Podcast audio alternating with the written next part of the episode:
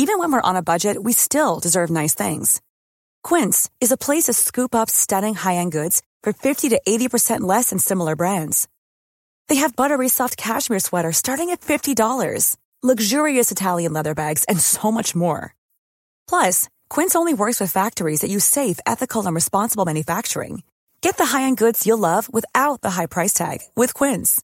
Go to quince.com slash style for free shipping and 365-day returns.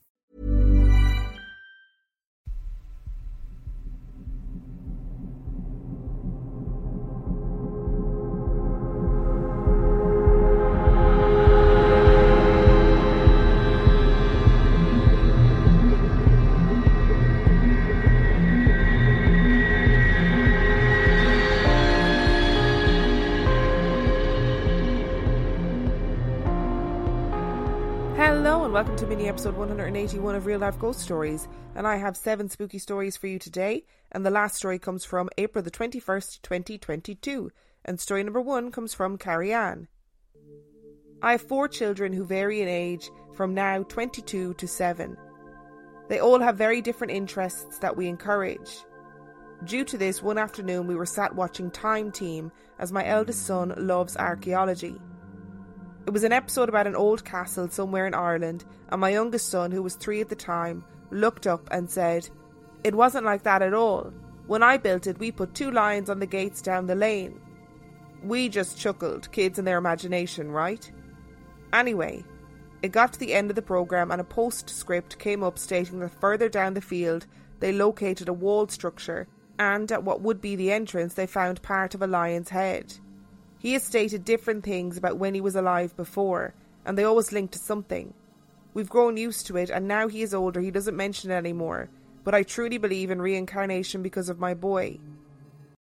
If there's anything that this podcast has made me kind of more believe in, or believe in more, maybe that's the more appropriate sentence, it's reincarnation.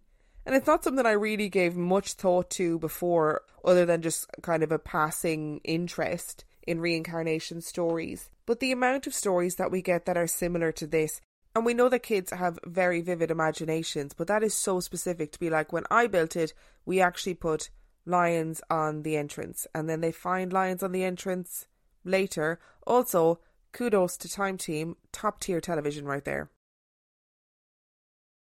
And story number two comes from Dona. Being raised in the United States by an Irish Catholic mother, we always believed in ghosts and psychic abilities as well as UFO phenomena witnessed by my ship captain father. It was always just something that we were raised with. My sister and I have premonitory dreams for one thing, and I'm told that it runs in the family from my mother's aunt, who often creeped people out by knowing what was going to happen before it happened. My one sister was living in Africa and had just had a beautiful, healthy baby boy. My other sister came downstairs one morning about two weeks after the baby was born and told us that she had had a very strange dream in which she was hovering over my sister in Africa who was talking to her husband. She said she heard them say, It is a shame the baby had to die, but his heart was too big for his head. Pretty weird, right? Within days, we were called, and the baby was being rushed to Paris with a serious heart defect, undetectable until the baby began to grow. The baby died shortly after that, leaving everyone devastated. These dreams, however, are often much more mundane. In one case, my sister and I were driving, and she said she had had the strangest dream. She was in a jeep on some backcountry road, and a friend of hers was driving the jeep, which was odd because her friend has epilepsy and is not allowed to drive. And it was a friend she hadn't heard from in a couple of years.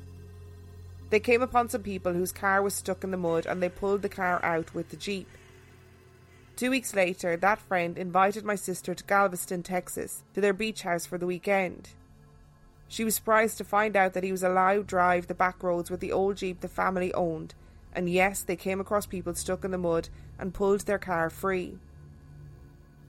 Shortly after this dream, my sister came to me and told me that she had had another very strange dream in which I was in a burning house. She said she had kept telling me to come out and was very worried about me, but all I would say is that I was perfectly fine. I'd been firewalking with Anthony Robbins that weekend, and hadn't told anyone anything more than that I was at a seminar not wanting anyone to worry. Of course, I told my sister what I had been up to, and that she didn't need to let the dream worry her.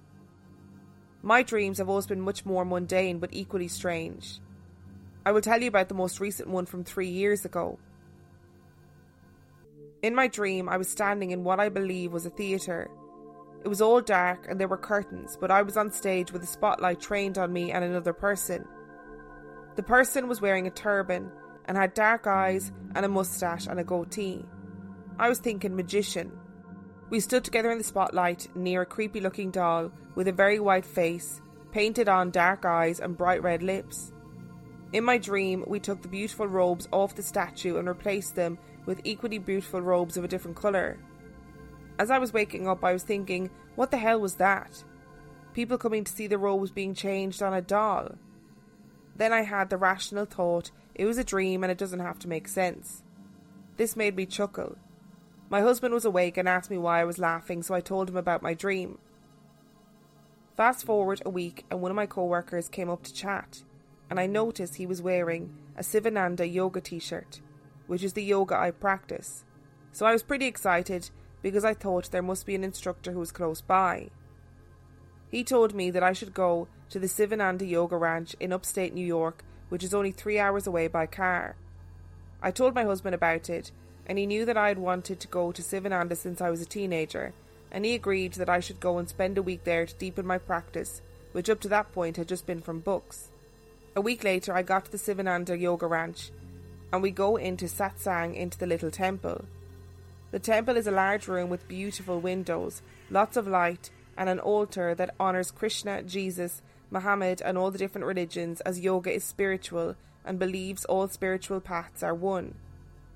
There is a statue of Krishna made of white marble with painted dark eyes and a red mouth, and it was wearing the most beautiful, intricate robes. Interesting. Each day we went to satsang, and each day the statue was wearing different coloured robes. On the last evening of my stay, I told one of the instructors about my dream, and she said I should ask the Guru if I can tend puja in the morning. He was surprised by my request and warned of the early hour, 4:30 a.m and we planned to meet. When I arrived the next morning, we went inside, and it was just like my dream.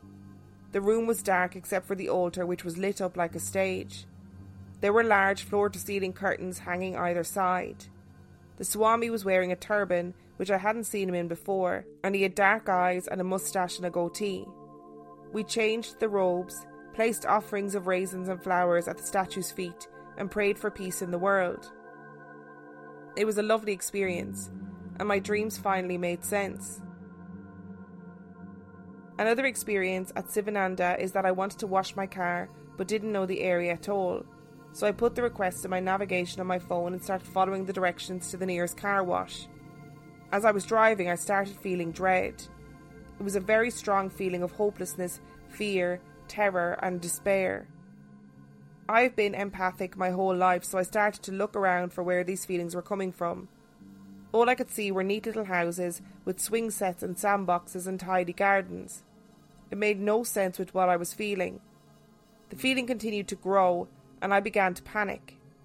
As I rounded a bend over the trees peeking out, I could see a very large, old, and beautiful building made of stone.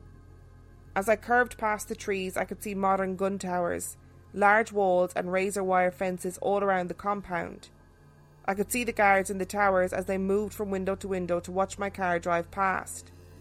It was a prison, and the feelings I felt made perfect sense now. The fear and despair were coming from the people inside. As for ghosts, I have had only one really certain experience which could not be explained away and which was witnessed by multiple people we moved into an old house in Vermont where the neighbour told me that he had been born in the back bedroom maybe 75 years ago. He was happy to see a family move into the house, which had been vacant for a number of years. We all loved the house, but had many strange experiences in it. For one thing, if you were alone in the house, you would hear running and jumping coming from upstairs.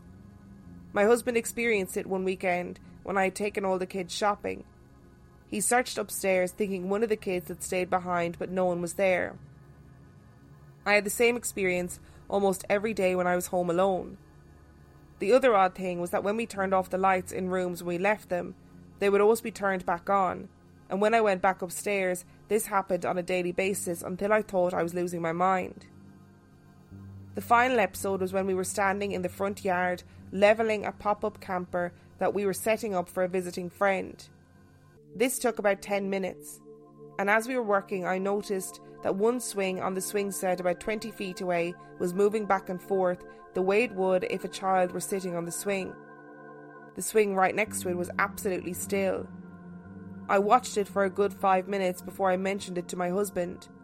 It kept going the entire time we were levelling the camper. When we went to investigate it, it continued for a few more minutes and then stopped. There was no wind, and even if there was, how could one swing move and the other one be still? We believe we shared the house with a child ghost who was afraid of the dark and played on the swing. We moved away shortly after, but I remember the little ghost fondly. Another family moved in after us but only stayed a few months, and the house has been vacant and dark ever since, which makes me sad. These are just some of the experiences that I have had. I don't fear the paranormal, but I do totally believe in these experiences, and if I am having them, my family is having them, and your listeners are having them, and that is enough for me. It's like I always say, I never make a judgment on whether or not I think these experiences are real. Like, you can't make a judgment about whether something is objectively true. It just doesn't work like that. And I always just accept the fact that whatever people are experiencing them, it is something that has profoundly impacted them. And that's what's important. So, whatever the explanation, and I say explanation in inverted commas, whatever that explanation is, whether it's you're actually seeing the Hat Man, whether it's a mental health issue, whether it's sleep paralysis, it doesn't matter because what matters is that that person has been profoundly impacted by that experience and they're also potentially having shared experiences with people from all over the world who have experienced something similar or who understand and can empathize with the feelings that these experiences bring. I loved the dream part of this story because those dream premonitions were so specific. It wasn't like you had to do loads of interpretations to try and figure out how these dreams were relevant. I mean, your sister dreamed about seeing a friend who they haven't seen for a long time who is epileptic and therefore they weren't allowed to drive for a long time. And then they had had an experience of driving along in a jeep on some back roads and pulling somebody out of a car. And then that actually happened. Like it wasn't your sister's interpretation. It wasn't like it was a really abstract dream and you sort of linked things together to try and make it applicable to real life. Similarly with the dream about the poor baby who died of a heart defect. Like, while the dream itself at the time felt really abstract, in reality it wasn't abstract at all. It was quite literal. And I think dreams in general are just a really complex and fascinating part of the human psyche. I'm currently in Ireland and my mum and I have been talking about our dreams. We have a very similar dream pattern and we've been talking about our dreams in the mornings and you know they're always so bizarre. And I always think to myself, I really need to keep a dream journal. Like, I need to write down things that happen in my dreams and see if I can make head or tail of like what it means for me psychologically or does it have any bearings on what's going on in my real life? I mean, it probably does, but it's so abstract that I just can't quite figure it out. And the dream about the uh, about the magician as you thought it was on the stage that then translated kind of almost directly, like literally into real life. What a skill. Is it a skill? Is it a gift? I don't know really what it is, but either way, it's just such a cool part of the human psyche. And I mean, living in a haunted house, I get it. It must be pretty, pretty tough, but I also understand that there must be an element of it that is pretty sad, especially if you think this is a child who's afraid of the dark, who's turning the lights on, playing on the swings, etc., and then the house is left in darkness. That's pretty sad. This is Paige, the co-host of Giggly Squad, and I want to tell you about a company that I've been loving, Olive and June. Olive and June gives you everything that you need for a salon quality manicure in one box. And if you break it down, it really comes out to $2 a manicure, which is absolutely insane. It's also so easy to get salon worthy nails at home with Olive and June. The difference between how your nails used to look when you did them yourself and now with the Mani system is a complete game changer. The best thing about Olive and June too is it's a quick dry, dries in about one minute, lasts for five days, and full coverage in up to one to two coats. Visit oliveandjune.com slash perfect Mani 20 for 20% off your first system. That's oliveandjune.com slash perfect Mani 20 for 20% off your first system.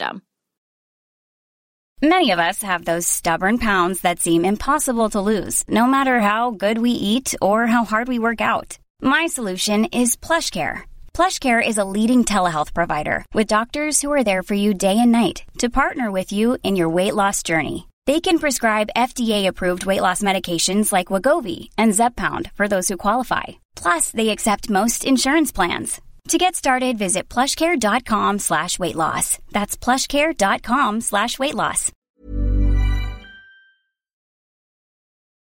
And story number three comes from Jodie. I'm the youngest of five siblings, and when my mum fell pregnant with me, she was actually expecting twins. Unfortunately, my mum miscarried my twin. Fast forward three years, and my mum came into the room we shared to see me talking to the wall. She asked, Jodes, who are you talking to? Not looking away from the wall, I replied, My little sister, mum, we talk every day.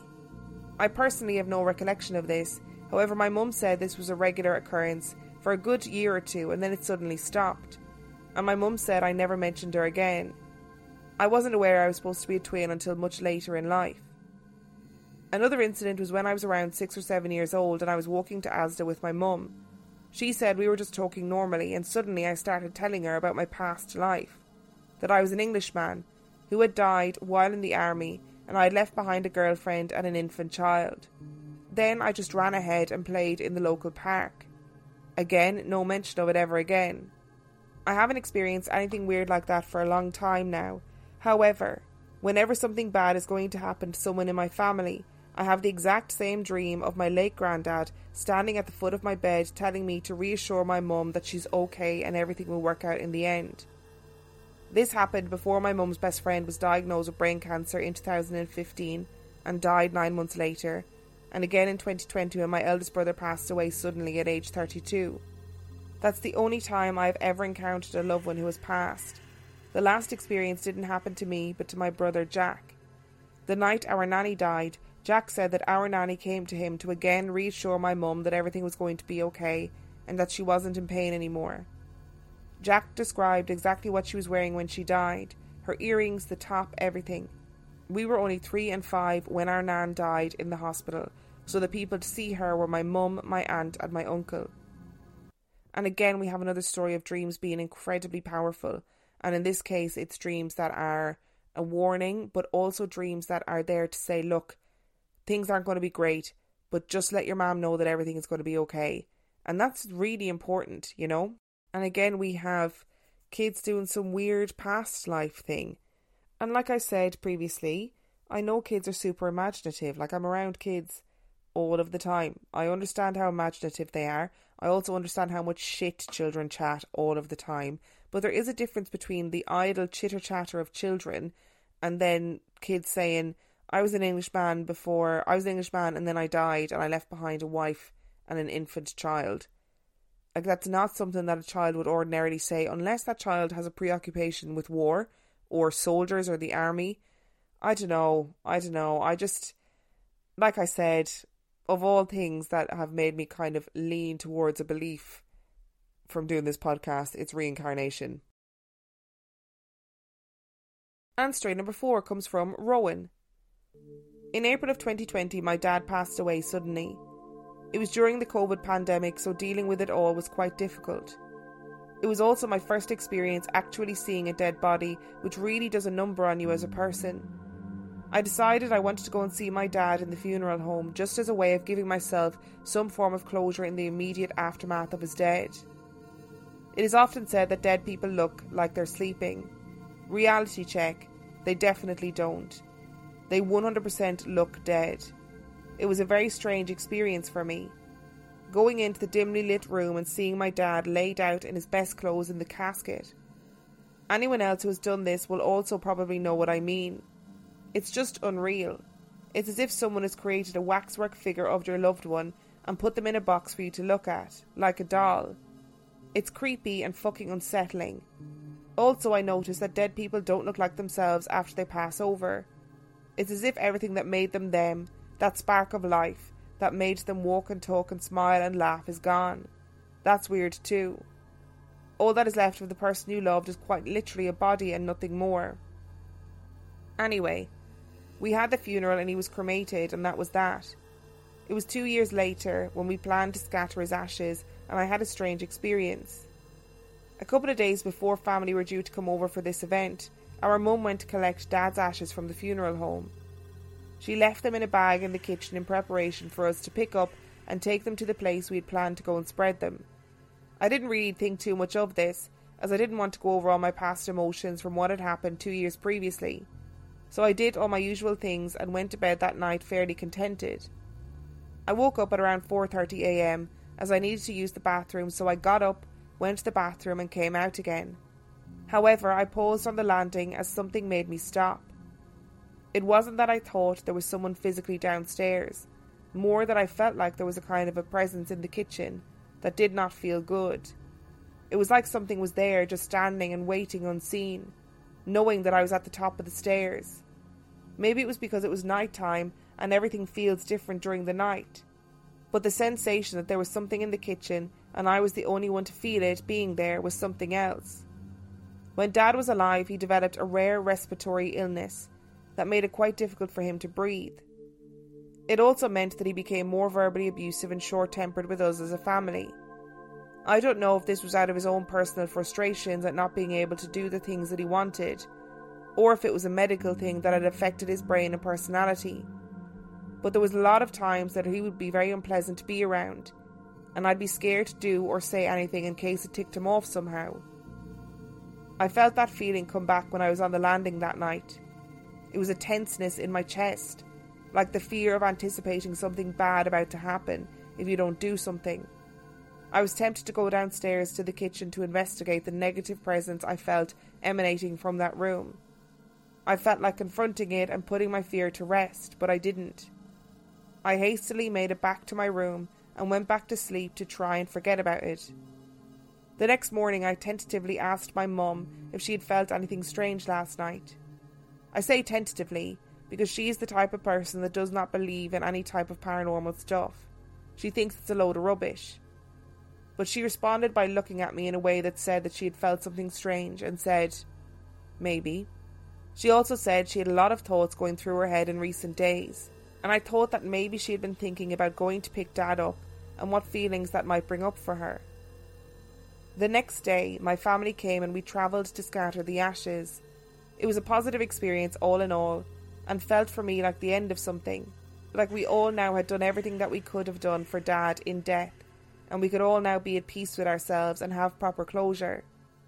Death is such a fucked up thing that we all have to deal with it at some point, and I feel like there is such a taboo around talking about it.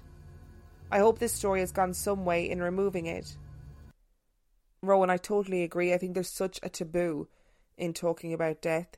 And I think with that taboo, because a lot of people don't talk about it kind of openly and in a healthy way, that what happens is when people do die, you end up in situations where people don't know what to say, they don't know what to do, they say the wrong thing, they say really inappropriate things without realizing they're really inappropriate. And, it, you know, I, I do think it is really important that people talk about death really openly. And I guess, again, that's a really kind of um, generalized thing to say. And it depends on the culture that you're from and even the family culture that you come from. Like, I, I come from a culture where we see dead bodies regularly. And in recent times, I've had a conversation with my sister about the fact that neither of us can remember the first time we saw a dead body because we saw them from such a young age that it became normalized. So I, I don't remember the first time I saw a dead body. She doesn't remember. I spoke to my best friend about it, who's also Irish. Um, she doesn't remember the first time she saw a dead body. I mean, I can remember various bodies that I've seen over the years, many of them. And I guess from experience of seeing numerous dead bodies over the years, I can tell you that sometimes it brings great comfort to people to be able to see a dead body laid out And I can also tell you that sometimes people look really beautiful when they're laid out. They look at peace.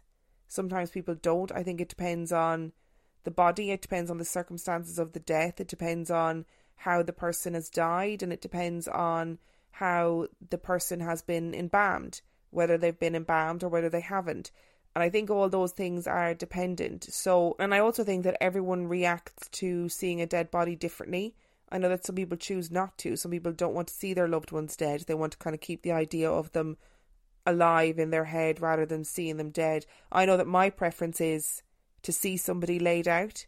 Um, I I prefer to see them when they've died. I prefer to see them sort of prepared for death before they get buried or cremated or whatever it is. I find great comfort and closure in that, and some people just don't. And I totally agree that death is something that literally everybody will have to deal with at some point. It is a shared experience. And while you know nobody is going to be able to experience what somebody else feels when somebody dies even if you're mourning the same person you can't empathize with somebody else fully because you just don't know what they're going through. It is something that we all experience. And and I just think it is really important to talk about death. And it's something that I really like about real life ghost stories in general particularly the mini episodes is that so many of the mini episodes center around death.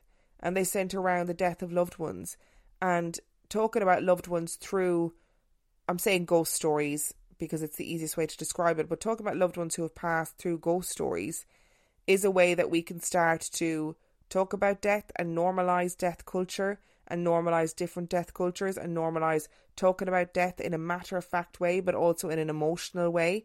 And it, I think it is it's genuinely really important. So all that to say, thank you, Rowan, for sending in your experience about death because it probably will help somebody, most definitely. And ordinarily, I would say, oh, you had some sort of residual feelings about your dad when he was alive that had been stirred up by the ashes being in the house. But what makes it strange is your mum having the same experience. And look, we don't know. We don't know everything there is to know about death. I don't think we're ever going to know everything there is to know about death. We don't know how people come back and communicate after they die we've had so many stories where strange things have happened after people died. So you just don't know. You really don't know. And I know there are people out there who find it really stressful when I say you just don't know. But the reality is, we don't know. And who knows what it was that triggered those feelings in you and your mom. But at least you were able to, at the end of it all, feel as though you had done everything that you could do for your dad in death and to be able to at peace to be able to be at peace and have a, like a bit of closure around spreading his ashes. And story number five comes from Gradon. Both me and my roommate Jordan have had paranormal experiences since we were young. My mom and grandmother both participated in Native American sun dances and other native practices, and I've seen my fair share of spirits, good and bad while Jordan has seen them all his life due to his entire family being relatively sensitive to the spiritual. We'd stopped for gas when we knew something was wrong. We'd stopped at a gas station next to the freeway that was meant for the nearby campground. While pumping gas, we heard a thump on the roof of my car, as well as something moving in the wood line. Thinking it was a squirrel or a bird, we thought nothing of it until we went to get back in the car. On the roof was a handprint three times the size of ours so naturally we got out of there fast. We thought we were safe since there wasn't anything else weird going on for a good hour. That was until we hit the fog in a place called Grants Pass. It came out of nowhere like a wall we drove through. The air was heavy in the car, and a kind of energy could be felt as if there was static in the air. Time seemed to slow when I saw the first column of black smoke coming out of the ground near the shoulder of the road. Jordan had not seen the smoke, but the thing inside it. He described it as a man in a cloak with an exaggerated hunchback, with darker than black shadows underneath the cloak. The second occurrence was the worst. The black smoke came off the divider and came into my car through the windshield. And at that point, I lost my vision and all the feeling in my arms and legs. I breathed rapidly to stop myself from screaming. Jordan grabbed the wheel so I wouldn't crash, and as soon as my vision returned, we drove through the rest of Grants Pass in fear. After we drove through Grants Pass, we stopped at a casino gas station to switch seats because I was in no shape to drive and to try and come to terms with what happened. I asked Jordan what it did to me, and the way he described it was it came through the window like smoke and grabbed me by the face and just stared at me. He didn't look long enough to see what it did after that. We try not to drive through that pass anymore, and if we do, it's during the day. Okay, if anybody else is familiar with Grants Pass, you need to tell me if there are any stories associated with the place. Surely there are other people who have experienced weird things in that place too. There has to be. And with a name like Grants Pass, it sounds like the type of place where there's a story. There's always a story with any sort of place that has pass in the title. There always is. And if you're driving through fog, weird shit is going to happen. The vision of you guys in the gas station and the thump on the roof of the car makes me think of that urban legend of the man with the hook for a hand. And he like is on the roof of the car and he's thumping is the boyfriend's head off the roof of the car or whatever. That's what that reminded me of. That story is terrifying. What was that black mist? What did it do to you? What did it do?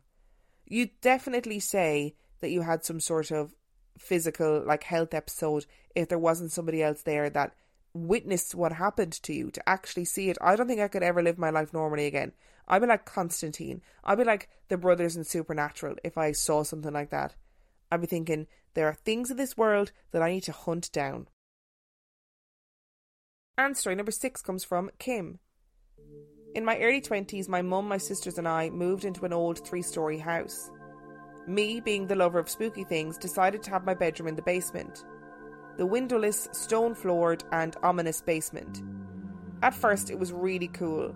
There was a stone slab that I slept on, with a mattress, of course, and it was something a little kooky.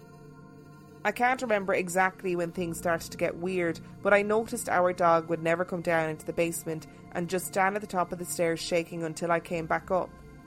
My iPod would turn on at random times, playing music super loud. The door to the coal hole always opened on its own, too. It creeped me out, but I didn't think anything of it. The last straw was when one night I was sleeping, I felt myself being slapped around the face, one way and then another, then this massive pressure on my chest. I tried to scream, but I couldn't get the breath. Finally, the pressure stopped and I gasped for breath as if I'd been held under water. Needless to say, I moved upstairs and slept on my sister's bedroom floor for months, only going downstairs to the basement in the daytime. I know it sounds a lot like sleep paralysis, but with all the other instances, who knows? I just know it'll stay with me for the rest of my life. It'll pretty much stay with me for the rest of my life, too. That's what happens when you try and be the cool, quirky sibling. And then you move down into the basement, and then you're like, oh shit, maybe this was a bad idea. When I was in my early 20s, I definitely would have been like, yeah, I'll move down to the basement. That's cool and quirky. And then, of course, obviously, immediately regretted. And it's always, you know, it's always the dog. It's always the dog that's the precursor. In every horror film, it's the dog that goes, hang on a second, I'm not going down there. And then the family are like, did you notice the dog is acting weird? So, if anything, we need to learn from this that we always pay heed to what our dogs are telling us. And story number seven comes from Chelsea. We moved into a bigger home. We needed more space. I was so excited to have so much more space, I couldn't wait to decorate my office lounge area, my own space away from it all. I enjoyed this space. I watched TV, did my nails, listened to music, wrote in a journal. It felt like a safe space. That didn't last long. I started noticing sounds coming from the bedroom at the end of the hall, like footsteps and things being moved around. I would have dismissed it if the cats didn't notice it too. Every time there was a noise, we all perked up and looked across to the room. The door stayed open and we could see inside. Every time I looked, I never actually saw anyone, but I also felt like I was making eye contact with someone. I usually brushed it off. I would tell my fiance about it whenever he came home from work, and he thought I was crazy. It was late one night and he was downstairs watching TV. I was in the lounge room watching TV myself, and I had one of the cats on my lap. We heard a noise from the room, and like always, we perked up and looked. Nothing. Nothing happened for a while after that, and my cat went downstairs. I was enjoying my show until I heard footsteps again, but this time I decided not to look and to just ignore it. Until I heard the footsteps getting closer as they echoed in the hallway, until eventually they reached my room and I could hear them right next to me.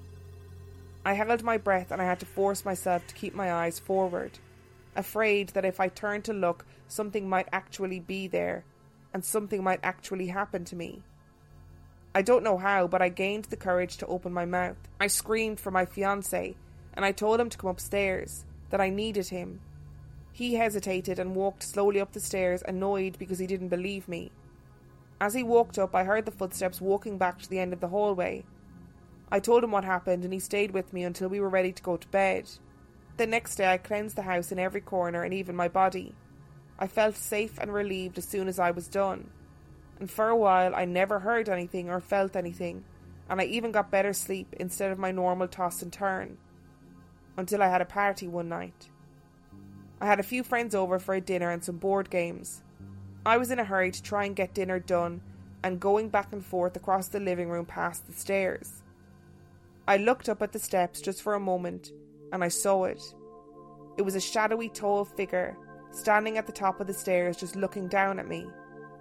Ignore it, too many people here. I had to keep repeating to myself, and as the night went on, it did start to work and I completely forgot about the figure. I cleansed again as soon as all my guests left, and again I felt relief. And I learned that I needed to cleanse every few weeks or so, or it would be back. Each time it seems to appear less and less whenever it does come back. I still hear footsteps from time to time, and I still feel like I'm looking at it when I look down the hall. I tried to close the door to the room, but I think it just sees me through the door anyway. Another night I was laying down on my beanbag watching TV. I felt the urge to turn over and looked down the hall. The only light source at all upstairs was from the TV, so not everything was clear, but I kept looking down the hallway. I saw something strange, like a blob in mid air in the room. It was floating, and it just looked like a blur. And I kept looking. I couldn't look away this time. It disappeared after a few seconds, and then moments later I saw a shadowy figure walking in the hall. It happened instantly, almost like a camera flash, but it wasn't just standing, it was walking. And the strange thing about it was that it had an aura. The dark figure had a purplish or bluish glow outlining the body. I immediately turned the lamp on next to me, and there was nothing. I went out to the hallway and I noticed footprints in the carpet, in the spot where I saw the figure. They could have easily been caused by my fiance, but I had never noticed them before, and they were much bigger than my feet. Maybe it's a ghost, maybe it's a demon, maybe it's my own energy projecting itself. Whatever it is, it's there, all the time, following me, watching me, always watching me, from a distance, up close, taunting me. Like a hunter who watches the doe, just watching, waiting, observing, analysing. I don't know. I just know only one thing about it it only wants me. I get really frustrated when I hear these stories about people who have found a space where they're really happy, whether it's a new home, whether it's a room in their home, and then suddenly that space gets tainted by some paranormal entity. I find it really frustrating because it is hard when you are because it is often hard to find a space that you can truly unwind in. And then it goes and gets ruined by this shadow entity that is lumbering around your house. I have to say, though, the, the description of you sitting knowing this thing was next to your face and not turning your eyes to look, that is horror movie fodder right there. Absolutely terrifying. And what does it mean when a shadow figure is a shadow figure, but it still has the ability to leave footprints. That's what I want to know. What is the like? What is the logic behind that? Is it a way to be able to say, "Look, I am actually here"? Is it to do with how powerful the energy is? I have no idea. Thank you so much for listening to today's episode. Thank you to Carrie Ann, Dona, Jodie, Rowan, Gradon, Kim, and Chelsea for sending in your stories. Remember, the last story came from April the 21st, 2022. Remember, if you feel so inclined, please vote for Real Life Ghost Stories in the Listener's Choice Award and the Irish Podcast Awards. The link is in the description and it only takes a couple of minutes to do so. If you would like to know anything about Real Life Ghost Stories podcast, you can check out reallifeghoststoriespodcast.com. And if you are desperate for extra content, you can sign up to patreon.com forward slash real life ghost stories, where for $5 a month or $2 a month, you get access to heaps of extra content and every main and mini episode completely ad free. And on that note, I shall see you next time.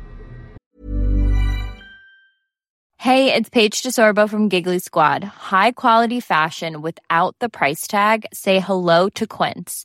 I'm snagging high end essentials like cozy cashmere sweaters, sleek leather jackets, fine jewelry, and so much more. With Quince being 50 to 80% less than similar brands. And they partner with factories that prioritize safe, ethical, and responsible manufacturing. I love that. Luxury quality within reach. Go to quince.com slash style to get free shipping and 365 day returns on your next order. Quince.com slash style.